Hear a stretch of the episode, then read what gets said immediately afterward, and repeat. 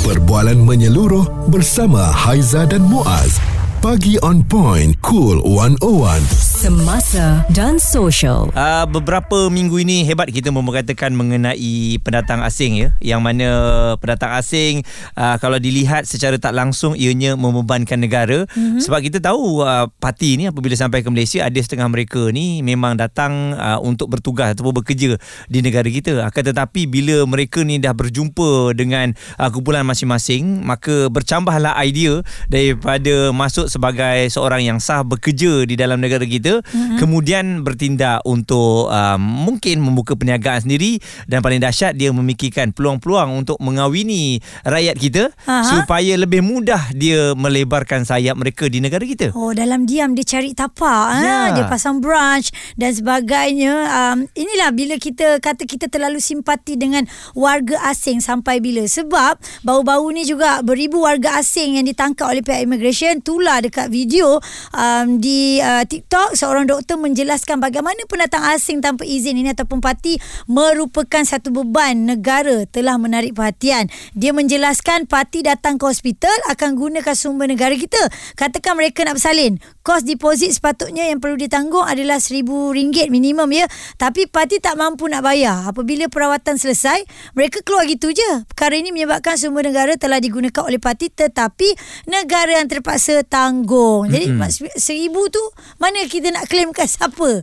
Memang tak boleh lah kan. Memang negara lah ataupun kita lah yang kena tanggung benda tu. Dia okay. balik macam tu je. Sebab oleh kerana itu kalau kita lihat di media sosial sekarang dah ramai individu yang berani untuk memperjuangkan mengenai perkara ini dan nampaknya di pihak uh, kementerian uh, dah bersatu juga mm-hmm. untuk uh, menyelesaikan masalah ini dan NGO uh, yang memainkan peranan penting juga dalam membantras uh, pendatang asing ini antaranya kita bawakan pada hari ini Amal Sejagat Malaysia. Kita ada wakil NGO Amal Sejagat Malaysia iaitu Cikgu Izzat Johari. Uh, terima kasih Cikgu Izzat bersama dengan kita pada pagi ini. Itu nama mesranya Cikgu Izzat. Ya, nama Sat pagi Cikgu selalu sat pagi Cikgu. Pagi-pagi betul lah ni. Pagi ni pagi betul ni. Tapi uh, apa yang dibawa oleh NGO Amal Sejagat Malaysia ni mungkin Cikgu Izzat boleh uh, ceritakan dengan kami secara ringkasnya. Ringkasnya uh, Amal Sejagat kita ada dua kategori yang kita fokuskan. Yang pertama sekali untuk masyarakat dari segi bantuan uh, untuk memberi kesedaran tentang uh, isu-isu uh, skamer, penipuan dan juga kita bagi kesedaran tentang apa uh, tips-tips pengguna hmm. uh, sebagai rakyat Malaysia apa yang perlu boleh buat, apa yang tak boleh buat, apa yang perlu dielakkan. Itu yang pertama, yang kedua kita fokus kepada uh, sektor ekonomi khusus untuk kempen buy Muslim first. Hmm. Uh, dan sekarang ni kita dah double lah buy Muslim first ataupun uh, kita sokong produk Malaysia. Local. Hmm. Uh, dua tu serentak. Maknanya hmm. utamakan produk Muslim dan sokong produk Malaysia. Mm-hmm. Uh, sekarang lah sedangkan yeah. semasa ni sebab uh, dalam keadaan apa uh, krisis di yep. Palestin so mm-hmm. kita kena buat sesuatu lah untuk isu tu. At least kita bertindak di situ kan. Sekurang-kurangnya. Cikgu dan um, okay bila kita kata terlalu simpati dengan warga asing ni sebenarnya mereka datang ke Malaysia kita faham uh, okay mula-mula datang sebagai pekerja ni uh, yang kita tahu kalau dia datang sebagai buruh hanya ada limit dia 2 tahun. Ya, Betul? Lebih kurang. Dan kalau dia berada di sini terlampau lama dan tiba-tiba dah bercambah dah. Muaz kata tadi, oh dia dah uh, pasang plan. Next dia nak buat apa? Kahwin dengan orang kita pula. Dan makin lama makin uh, besar komuniti dia di sini dan semakin um, orang kata naik tanduk lah ni kan. ah, tapi kita dah bila kita tengok eh kesian dia nak cari rezeki eh. Tapi kalau secara illegal ni yang kita tak nak ni. Dia sepatutnya secara ringkasnya macam tadi lah dia datang bekerja sebagai buruh binaan mm-hmm. kemudian uh, dia beri tempoh mm-hmm. uh, habis selesai satu-satu tempoh tersebut dia kena balik mm-hmm. dia wajib balik jadi wajib balik itu tidak dikuatkuasakan uh, bagi badan-badan yang sepatutnya lah agensi uh, kena pandang kena pandanglah dari sudut-sudut uh, penguatkuasaan tadi tu mm-hmm. tapi bila dah tak balik uh, dia mulalah dalam bibit 2 tahun saya dua tahun duduk kat Malaysia bekerja saja semata-mata dia bukan robot hmm. dia pun manusia juga yeah. ha, dah mulalah nampak tengok duduk lepak kat KLCC lepak hmm. kat Menara KL hmm. tengok pula gadis-gadis pula budak-budak Malaysia pula yang macam tu juga hmm. sosial so mulalah bibit-bibit nak berkahwin nak berpasangan dan akhirnya nak apa membuka perniagaan kat Malaysia ni sedangkan dia ada limitasi yang kita difahamkan oleh Jabatan Immigration sendiri. Alhamdulillah Jabatan Immigration tegas baru-baru ni mengatakan bahawa tidak boleh ada perniagaan dalam tempoh ataupun tidak boleh berkahwin dengan warga tempatan dalam tempoh mereka ada kontrak yang memegang lesen PLKS. Mm-mm. Jadi alhamdulillah Jabatan Malaysia kali ni saya nampak ada perubahan yang mana kami NGO-NGO pun betul-betul uh, bersetuju lah. Dan baru ini kita nak ucap tahniah juga kepada PGA, PDRM mm-hmm. yang uh, ambush di apa Jalan Silang baru-baru mm-hmm. ni. Mm-hmm. Yang mana kita rasa dah tiba masa uh, PDRM bekerjasama dengan Jabatan Malaysia membuat uh, operasi sebegitu. Mm-hmm. Kerana kita nampak tadi kita cerita pasal dia nak berniaga. Ya. Permis-permis yang disewakan Alibaba pihak-pihak tadi, tadi tu mm-hmm. uh, yang yang Alibabanya lesen kemudian uh, bangunan tersebut macam mana boleh pemilik bangunan menyewakan kepada mm. warga asing mm-hmm. yang dia tahu benda tu adalah tidak boleh Betul. Uh, jadi perkara-perkara ni perlu di dimurnikan lagi oleh Jabatan Imigresen, pihak PDRM dan juga KPDN. Mm-hmm. Uh, ni kita harap tiga-tiga agensi ni boleh bekerjasama buat satu operasi benteras habis-habisan kerana kesan sampingan tadi itu Okey. kepada rakyat Malaysia. Jadi uh, mungkin ada sama uh, ramai yang sedikit keliru lah parti ni pendatang asing ni. Adakah mereka ni boleh dikategorikan apabila mereka masuk secara haram? Memang parti lah jelas lah. Tak tak ada lah. uh, tak ada dokumen eh. Hmm. Satu lagi yang sepatutnya dah kena balik Ah. tapi tak balik. Betul. Ha. Kita jangan ah betul itu kekeliruan juga. Yang biasanya asal usul parti ni bila dia datang kerja, dia dah habis, dia tak balik. Mm-mm. Ah, Itu asal usul lah yang saya faham lah daripada ramai-ramai kawan-kawan bagi tahu. Tapi ada juga yang dia balik lepas habis kontrak dia balik and then dia datang sebagai pelancong dan terus tak nak balik. Oh. Ah, dia jadi parti terus. Uh-uh. Ah, so ini ada dua kategori ni memang berlaku dan kita jangan lupa satu lagi pelarian. Mm-mm. Ah, ini pun juga mengganggu ekosistem masyarakat Malaysia sendiri. Yep. Bila dia mengganggu ni maknanya uh, dari segi uh, masyarakat umum, uh, infrastruktur, dia buat bangunan sendiri, dia buat uh, penginapan dia sendiri. Jadi benda-benda ni akan mengganggu. Dan parti-parti ni juga kalau kategori parti ni kebanyakannya mereka akan berniaga sesama mereka je. Mm-mm. Ya. Dia tak akan ada perniagaan untuk bersama dengan masyarakat Malaysia. Tapi sebenarnya macam tadi cakap tak boleh. Uh, dia tak boleh berniaga Ah, dalam dia Malaysia jual ni beli sebenarnya. pun tu, tak eh. boleh. Ah. Walau macam mana cara pun tak boleh. Dia nak berniaga dia kena datang sebagai ahli perniagaan. Mm-hmm. Dia kena deposit duit kepada kerajaan, dia kena letakkan Cara ah, betul lah. Syarat-syarat yang betul. Dia nak berniaga lah, tak ada masalah. Yang Kita boleh bukan- yang bolehnya apabila dia mengawini orang Malaysia lah. Ah, dia mengahwin, dia akan minta isterinya uh, buka lesen dan dia duduk depan.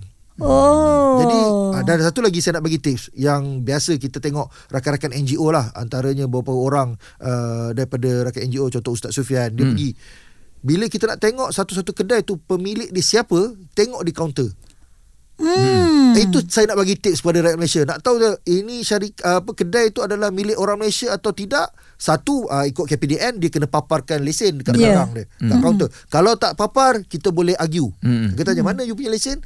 Uh, boleh saya tengok you punya lesen? Ah uh, tu kita boleh cakap. Dan kedua siapa yang jaga di kaunter? Sebenarnya ikut syarat di KPDN memang tak boleh ada warga asing duduk di kaunter. Berarti ni yang di cash sebagai cashier. Di cashier. Eh? Ah. Tak boleh. Mm-mm. Uh, jadi dia sebenarnya itu syarat yang memang dah ditetapkan mm-hmm. oleh KPDN dan kita berharap KPDN, Jabatan Imigresen dan juga uh, PDRM bekerjasama dengan lebih kuat lagi. Dan mm. kita rakyat memang nak sokong. Betul. Sebab apa? Tadi saya nak sebut pasal kesan sampingan. Dia melibatkan tadi pasal hospital. Itu mm. hospital. Ya. Bukan semualah yang salin pun. Ya. Ini dengan bas percuma kita. Responsif menyeluruh tentang isu semasa dan sosial. Pagi on point bersama Haiza dan Muaz. di Cool 101. Kita ada Cikgu Izzat Johari, Wakil NGO Amas Jagat Malaysia. Beliau dah kongsikan dengan kita apa yang dilakukan oleh Amas Jagat Malaysia dan kita nak fokus kepada warga asing ini apabila terlalu banyak um, kelebihan yang diambil sebenarnya itu adalah hak rakyat Malaysia. Mm-hmm. Ini membuatkan ramai sebenarnya rakyat marah dan apabila dia dah ada komuniti, dah semakin besar, dia semakin berani dan timbul pula banyak jenayah-jenayah yang berlaku. Ya. Itu yang paling risau. Cikgu Izzat, jom kita tengok sekejap uh, kenapa agaknya mereka ni dah dibahagi-bagikan kawasan. Adakah kebetulan contohnya hmm. Bangladesh di sini, Pakistan di kawasan ini, Rohingya ramainya di sini. Ah. Ya, ya, ya. Aceh Dia- ramainya di sini. Trend Ya. dia. Ha, trendnya. Adakah memang diorang tahu oh, di sini komuniti ni banyak, jom kita pergi sini. This is our territory. Ha. Jangan sebab, langkah. Sebab Ha. tu al- alih-alih kita rasa macam mini. Contohnya Ha, ha. bila kita pergi kan. Hmm. Ha. Dia uh, mungkin kebetulan lah. Mungkin kebetulan dan di mana uh, ramainya komuniti dia kat situ dia akan buat satu pot. Dia macam orang kita jugalah orang Malaysia pun. Kalau ada satu tempat tu ramai uh, itulah kawasan dia. Sama. Kalau itu yang orang Melayu orang Cina orang India sama. Dia adalah normal bagi satu-satu uh, manusia lah saya Ya. rasa. Community. Ya. tapi uh, kita berbalik pada tadi lah tentang uh, keistimewaan sebagai rakyat Malaysia. Uh, dia melibatkan subsidi hmm. ya, kita cakap terang uh, mana-mana kerajaan yang mentadbir pun uh, memang uh, kerajaan Malaysia akan memberikan subsidi berterusan tidak pernah lagi kita dengar kerajaan tarik subsidi tak pernah jadi apa yang berlaku sekarang ni kita khuatir dengan subsidi yang diberikan oleh kerajaan setiap tahun itu tidak sampai kepada rakyat Malaysia dan akhirnya rakyat Malaysia yang menderita hmm. bukannya rakyat warga asing. Ya. Warga asing dia datang ke Malaysia dia ada tujuan. Kita rakyat Malaysia kita ada tujuan dan kita diberikan uh, kemudahan-kemudahan asas. Contoh, bas percuma di Kuala Lumpur. Baru-baru ni DBKL mengumumkan akan buat penguatkuasaan untuk memastikan warga asing tidak lagi boleh menaiki bas secara percuma. Ini kita kena puji. Mm-hmm. Dan kita rasa ah, okey, alhamdulillah di BKL dah mula alert. Dan ada lagi beberapa contohnya barang-barang subsidi, barang-barang kawalan, gula yang yang kecoh dalam media sosial baru-baru ni Betul. minyak masak. Yap. Kan? Sebab apa?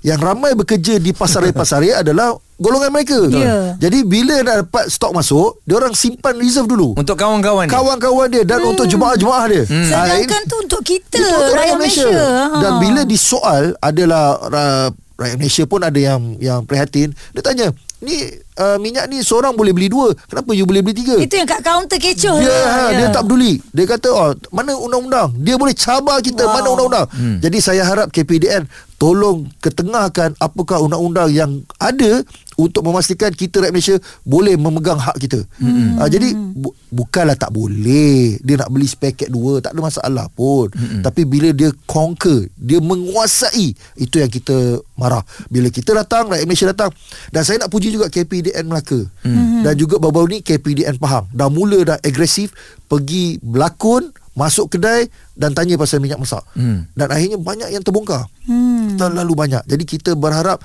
semua KPDN di negeri-negeri boleh buat tirulah macam KPDN Melaka mm bukan sekadar di media sosial kononnya ada juga netizen ni kan kita tak boleh kawal Iyalah. dia kata konon nak populariti no Mm-mm. ini satu kaedah dah kebetulan TikTok ni popular kita biarlah pakai Ya. Biar kita nak orang tunjuk tahu. biar semua orang tahu Kan cakap tak buat kerja.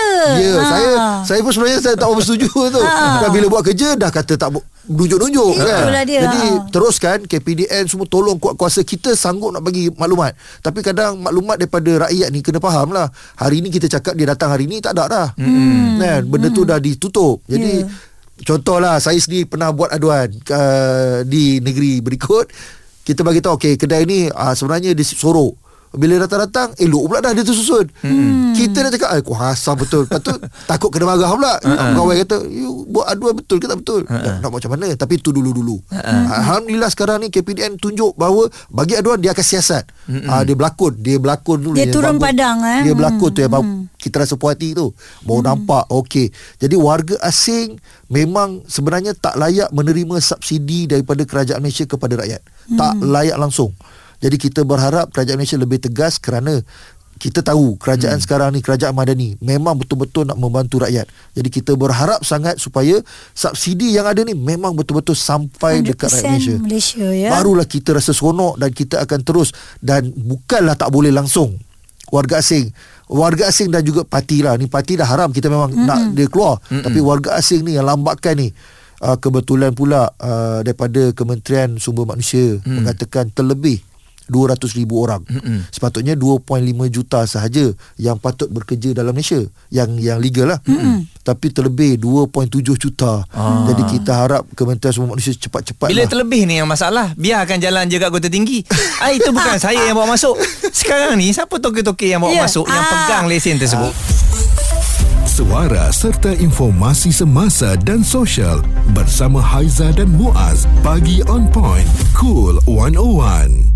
Kita terlalu simpati dengan warga asing sebab kita lihat uh, apabila kita terlampau bagi muka sangat mereka mengambil peluang yang ada kan. Hmm. Uh, akhirnya kita sendiri yang berada di negara kita ni tak ada kerja. Uh, kalau nak meniaga pun jadi payah sebab mereka bijak mencari peluang. Mm-mm. Dan dia orang jugalah sebenarnya yang sanggup nak buat kerja-kerja contoh yang berbahaya, yeah. yang kotor, hmm. yang semua-semualah orang Malaysia tak nak buat. Uh, dan yang kita marah tu juga uh, sepatutnya perkara-perkara yang contoh yang bersubsidi tu semua adalah hak kita tetapi dia orang pun dapat sama rata. Habis tak dah boleh you lah. tak nak naik bas yang diberikan percuma. Kita naik lah. ha, kan? Ah, Itu betul. Oh, Dia senang je. netizen kan. Betul juga. Kerajaan Ah. bagi ada bas ada wifi. You tak nak naik you kata leceh lah menunggu. ah, Yang Dan orang lain ambil soalan. Ah, dia tak salah pun dia naik bas. Sebab dia sanggup turun jauh sikit dia boleh jalan kaki. Kita tak nak kalau boleh bas berhenti depan rumah. Habis. Ah. Itu itu itu antara ke, kelemahan uh, rakyat Malaysia sendiri yang perlu ditangani segera. Hmm. Uh, maknanya kita kena gunakan kemudahan asas yang diberikan oleh kerajaan. Naik monorail, naik bas, naik macam-macam LRT hmm. supaya apa? Kita yang dapat guna balik apa yang diberikan oleh kerajaan. Hmm. Itu satu. Yang keduanya berkaitan dengan uh, ialah warga asing berada di negara kita. Bukan kata kita malas tadi. Hmm. Kita tak malas. Kalau kita dicampak pergi luar negara pun, hmm. Automatik kita akan jadi survival. Kita akan yeah. kita akan rajin. Mm-mm. Sebagai contoh, kita Nak tengok hidup, kan? contoh contoh dekat Mekah, Madinah. Saya pernah pergi haji, kita tengok rakyat Malaysia yang berniaga di sana. Hmm. Elok. Berjaya uh, Contoh lagi satu Dekat Dubai Ifan Ghairi sendiri Dia menetap di sana Dan dia berusaha Dan dia jadi seorang Melayu Yang berjaya dekat Dubai Ya. So kita bagi tahunya Memang ada Tapi tak ramai Sebab apa Kita Kata hujan emas di tempat orang, orang. orang kan. Ha, jadi kita duduk di negara kita Dan, cuma uh-uh. ha, itulah negara kita ni kita kena kita pun kena gunalah. Saya suka tadi kata orang kata pakai dengan semua kelebihan-kelebihan yang kerajaan dah bagi dah ya. sediakan. Ya. Ha, dan cikgu orang kita datang contoh dia orang buat secara telus betul kan ha, legal yang Susah yang sikit lah. ah ya yang illegal ni lah maksudnya yang Ah. datang sini yang tak ada orang kata apa-apa dokumen dan sebagainya ambil kesempatan dan tadi kita nak tahu juga bila dah terlalu ramai dia dah uh, kembangkan dia punya ni apa semua Mm-mm. nak tahu ada ke orang yang melindungi ada ke taikun besar Mm-mm. di sisi mereka. Tengok kat media sosial nampaknya ada brother-brother yang jaga ni. Ada. Dia panggil macam yalah Taikun-taikun lah. Hmm. Kita panggil kartel-kartel ni kan. Uh, Saya nak kongsikan lah. Uh, Ni special untuk Cool 101 uh, Saya pernah berjumpa Dengan uh, Kita panggil kartel lah eh, di, di Kuala Lumpur Yang mana Dia adalah warga asing pun. Okay, Saya yakin pasti Dia adalah warga asing uh, Dan Berkahwin empat Uh, dengan orang tempatan. Mm-hmm. dan dia memang meluaskan empire dia dalam Kuala Lumpur ni uh, perniagaan-perniagaan dia. Dan saya jumpa waktu itu pun kebetulan kita nak berkempen tentang BMF tapi bila kita tengok keadaan macam tu kita pun jadi takut untuk terlibat. Dan uh, memang duit cash atas meja ni macam bukit wow Ah, nak ceritanya isteri dia waktu tu ada dua orang tengah duk kira duit. Saya tengok oh, isteri dia orang tempatan. Jadi nak ceritanya dua orang dah lama bertapak dan ada dipanggil godfather dia yang jaga. Dan uh, bila saya dapat tahu daripada wartawan luar negara yang sama negara dengan tycoon tersebut, memang sah dia adalah uh, tycoon di Malaysia yang menjaga warga-warganya. Hmm. Uh, kalau siapa yang nak masuk illegal, siapa yang ada susah, siapa yang uh, macam-macam lah. Makna dia jaga semua. Hmm. Dan bukan dia seorang lah saya yakin. Uh, mana ada lagi beberapa negara-negara lain yang dia ada tycoon dia sendiri. Hmm. Sebab apa? Dia boleh berani ke depan dan dia berniaga dan dia berkahwin dengan orang tempatan. Dan Betul. saya dikabarkan juga dia pun dah dapat warga negara Malaysia. Wah. Ah, ini Oh, satu bab yang lain lah. Yelah Sebab ah. mungkin pada dasarnya Apa yang dia buat tu sah lah Perniagaan ni lah kan Betul. ah, Jadi mungkin dokumen yang dia apply tu pun sah Ya. Ada bini empat Lagilah sah Lagi kuat lah. Lagi Dia kuat lah kan Bini-bininya pun bagus eh Aman damai eh. Habis tu duit tinggi lah sama tinggi dengan hidup dia mancung tu. hidup ha. kan. Ha. Kita pun tengok oi lain macam dia punya perniagaan dia cash. Bahagialah. Semuanya tunai. Dalam Malaysia ni kami dua Yang asyik kena marah je orang Malaysia Ha, so kena kahwin tiga dan empat lah Muaz tak dulu tak okey. Jadi bila bila kita sebut mengenai perkara ini memang uh, kadang-kadang yang saya geram dia buat-buat tak faham. Uh, kita tengok NGO bila serang ataupun bila bila, bila redah lah kan. Dia buat-buat macam buat-buat tak tahu. Buat-buat macam tak faham bahasa kita. Bah, macam bodoh Dia buat je. macam tahu. Ha. kalau, kalau saya nak respon yang tu Saya cakap terus terang eh, Ha. Kadang-kadang betul pun Oh, dia Ah, memang dia tak bekerja. Oh. Dia orang bekerja Dia orang pun ah, apa dia Jadi ada yang sampai tak boleh cakap bahasa Melayu pun ah, Jadi dia bekerja Dia tahu dia dapat gaji je Dia dapat lah. gaji Ha. dia, dia diarahkan duduk di kedai itu Dan bila yang toki ni Dia akan lari ah, Biasanya toki dia tak akan duduk ke depan sangat Ha, jadi bila bila NGO-NGO uh, buat terjahan eh hmm. kita buat terjahan uh, nampaklah uh, yang ni sebenarnya bukan toke pekerja dia. Toke dah lari. Hmm. Ah, lari Tapi, dah, tapi lari selalu awal. nak toke tu Kami susah lagi Oh, eh takkan. Bukan senang lah. Nama pun toki. Diorang ada mata-mata ke? Sebab Wah. tengok ni kat jalan Selong ni memang ada mata-mata tengok. Memang ada Bukan kata CCTV CCTV pun kalah ha, Dia orang tahu dulu Informer tu beritahu dulu Tapi memang pelik lah Dan benda tu bukan pelik yang tak ada jawapan lah Ha. Pelik yang memang ada jawapan Dan kita sentiasa uh, Mengharapkan uh, Pihak kerajaan Malaysia Melalui tadilah eh, Tiga agensi tadi Berkuat kuasa Bekerjasama erat Yap. Bersama dengan NGO-NGO yang ada untuk kita dedakan termasuk dengan dinilai. Contoh tadi kata di di Jalan Silang banyak Bangladesh. Hmm. kalau dinilai pula Pakistan. Hmm. ada memang geng Pakistan ni semua? Iyalah. keseluruhannya. Jual sebab kapet apa semua. jual kapet. Ha-ha. memang betul lah Pakistan jual kapet. Memang tak sinonim. Uh, lepas tu uh, adalah di tempat-tempat lain ada yang Nepal. Contoh di Pasar Borong. Hmm. uh, Selayang Ya, Selangor. betul. itu Fuh. Rohingya pula. Ah. Dah Semua memang orang Rohingya je. Penuh. eh, Tengok eh Kadang tu bukannya dia yang bekerja Dia toke Hmm. Kita kata dah Eh ini pasar ni patutnya Orang kita hmm. Paling tidak pun Tak orang Melayu Orang Cina atau orang India hmm. Eh dia pun ada juga toke Itu sebab yang dekat ikan apa tiba-tiba ada daging katak. Dia, Ah. dia memang berlaku lah Kan? Memang ada Sebab dia bukan uh, ya dia Hmm. kata ni daging boleh letak pun ha, kan. Perbualan menyeluruh bersama Haiza dan Muaz. Pagi on point, cool 101. Semasa dan social. Malaysia ni memang benar ya sentiasa menjadi tempat untuk orang luar mencari rezeki. Orang kata yeah. lubuk untuk uh, apa meniaga, lu- lubuk untuk tagih simpati sebab kita memang sentiasa kesian kepada mereka. Lagi pula nampak bawa anak, eh takkanlah kita nak biar gitu je. Mm-mm. Kita bagi dia kerja ke, kita bagi dia uh, duit ke, derma ke, makan ke semua. Ya, Ha. isu mengenai warga asing ni memang jenuh sikit kita nak berbicara kan sebab dia melibatkan banyak perkara ya. Mm-hmm. Contohnya apabila mereka dah ditahan di pusat tahanan nanti makanan tu duit kita juga tu. Ya. Ha kan makanan mm. takkan nak bagi sehari sekali mana boleh. Nak hantar balik pun- kena bagi empat kali. Semua Ha. kos. hantar kan? balik pun memang kos saya kita juga kan. Sudah bagi kita? Ha? Semua daripada jawatan Ha. Ha. Immigration sendiri Ya. yang menguruskan. Jadi kita kita akui memang uh, sebagai rakyat Malaysia kita tahu uh, jabatan immigration antara jabatan yang paling uh, struggle untuk menguruskan warga asing ni ataupun parti lah mm-hmm. sebenarnya. Memang betul. Kadang kita dengar depo penuh.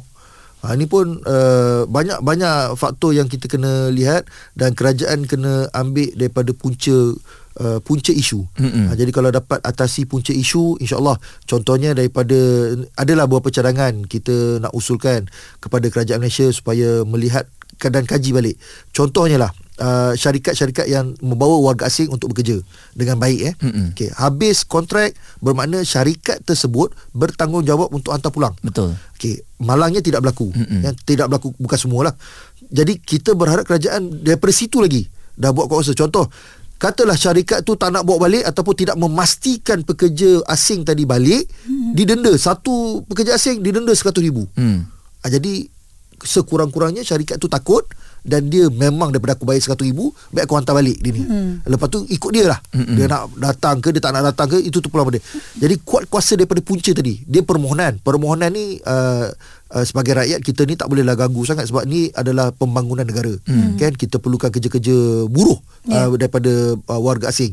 Tapi bila dah mohon, contohlah syarikat tu mohon RM10,000, bawa masuk RM10,000 dan nak keluar mesti RM10,000 juga. Mm-hmm. Jadi penguatkuasaan itu yang kita harapkan kerajaan Malaysia kaji balik dan kenakan tindakan yang sangat-sangat keras kepada uh, syarikat yang uh, gagal untuk menghantar balik. Itu satu. Yang keduanya berkaitan dengan subsidi. Memang betul. Ini adalah uh, perkara yang sangat sangat serius sebenarnya. Kita nampak adalah subsidi gula je, minyak je, tak ada. Kita nak pastikan uh, agensi yang sepatutnya kuat kuasakan kalau boleh berapa limit dia kalau dia boleh takkanlah tak boleh beli langsung kan mungkin kita pun ad, itulah berbalik pada rakyat Malaysia Betul lah. ni yang betul Kemanusiaan betul ada jugalah. kemanusiaan Ya. simpati Kita baik orangnya. Nanti dia kata tak seagama lagi. kita, Ya, ah, kita kan? tak boleh Elah itulah itulah sifat orang Malaysia yang betul-betul simpati tak kira orang Melayu Cina India memang Ya. simpati ni kuat tapi kita ada limitasi so berapa kadar uh, uh, minimum uh, warga asing boleh beli kalau perlu boleh beli uh, berasnya minyak tepung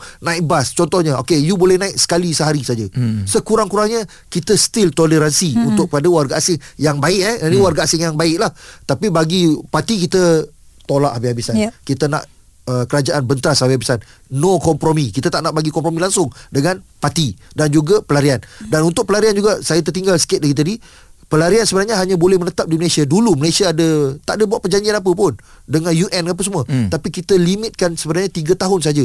Kerajaan Malaysia ada dalam satu kenyataan hanya membenarkan pelarian duduk 3 tahun dan kemudian dihantar balik ke Eh, negara ini ketiga lain. Masalahnya ada tujuh generasi dah. Bukan 3 tahun 30 tahun Ha. ha. Jadi Aduh. perkara ni pun di, Perlu dipandang serius Sebab ini semua melibat kos hmm. Kos untuk penyelenggaraan Kalau Baru-baru ni kan Kerajaan Madani ada Cadangkan Untuk gunakan uh, Pelarian Untuk sebagai buruh saya setuju. Hmm. Maknanya diletakkan asrama kalau dia orang dah berkahwin letakkan di di uh, rumah kelamin. Hmm. Okey duduk elok-elok you, you bekerja. Kawal dan kita you boleh kawal. bekerja bukannya jadi toke. Ya. Ah dan kita sokong. Hmm. Kita akan kata okey kerajaan Malaysia kita sokong untuk dilaksanakan perkara tersebut. Tapi dikawal lah. Hmm. Kan berapa orang yang bekerja, berapa orang, berapa orang, berapa orang. Hmm. Tapi dah sampai tahap uh, pendidikan pun nak Ha, ni hmm. isu pendidikan pun universiti Panjang awam cerita. pun nak dimasukkan ke warga Betul. asing. Aduh. Uh, pelarian kita tak setujulah. Ini Pelarian. hak istimewa kita. Ini dah masuk isu lain ni Ah, dengan dia orang dia- tak uh, tak bekerja. besar. Tadilah yang tadilah berkaitan Ha. dengan keistimewaan sebagai rakyat Malaysia termasuk Ya. dengan subsidi tadi. Jadi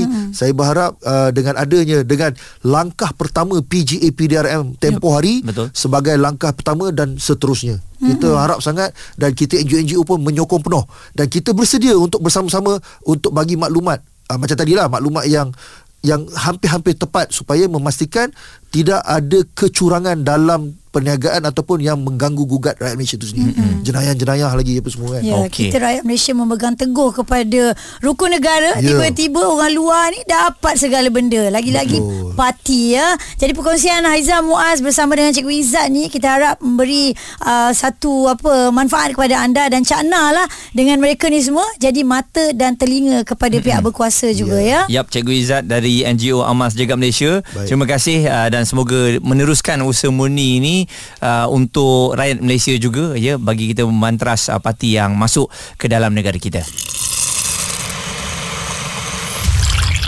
Responsif menyeluruh tentang isu semasa dan sosial.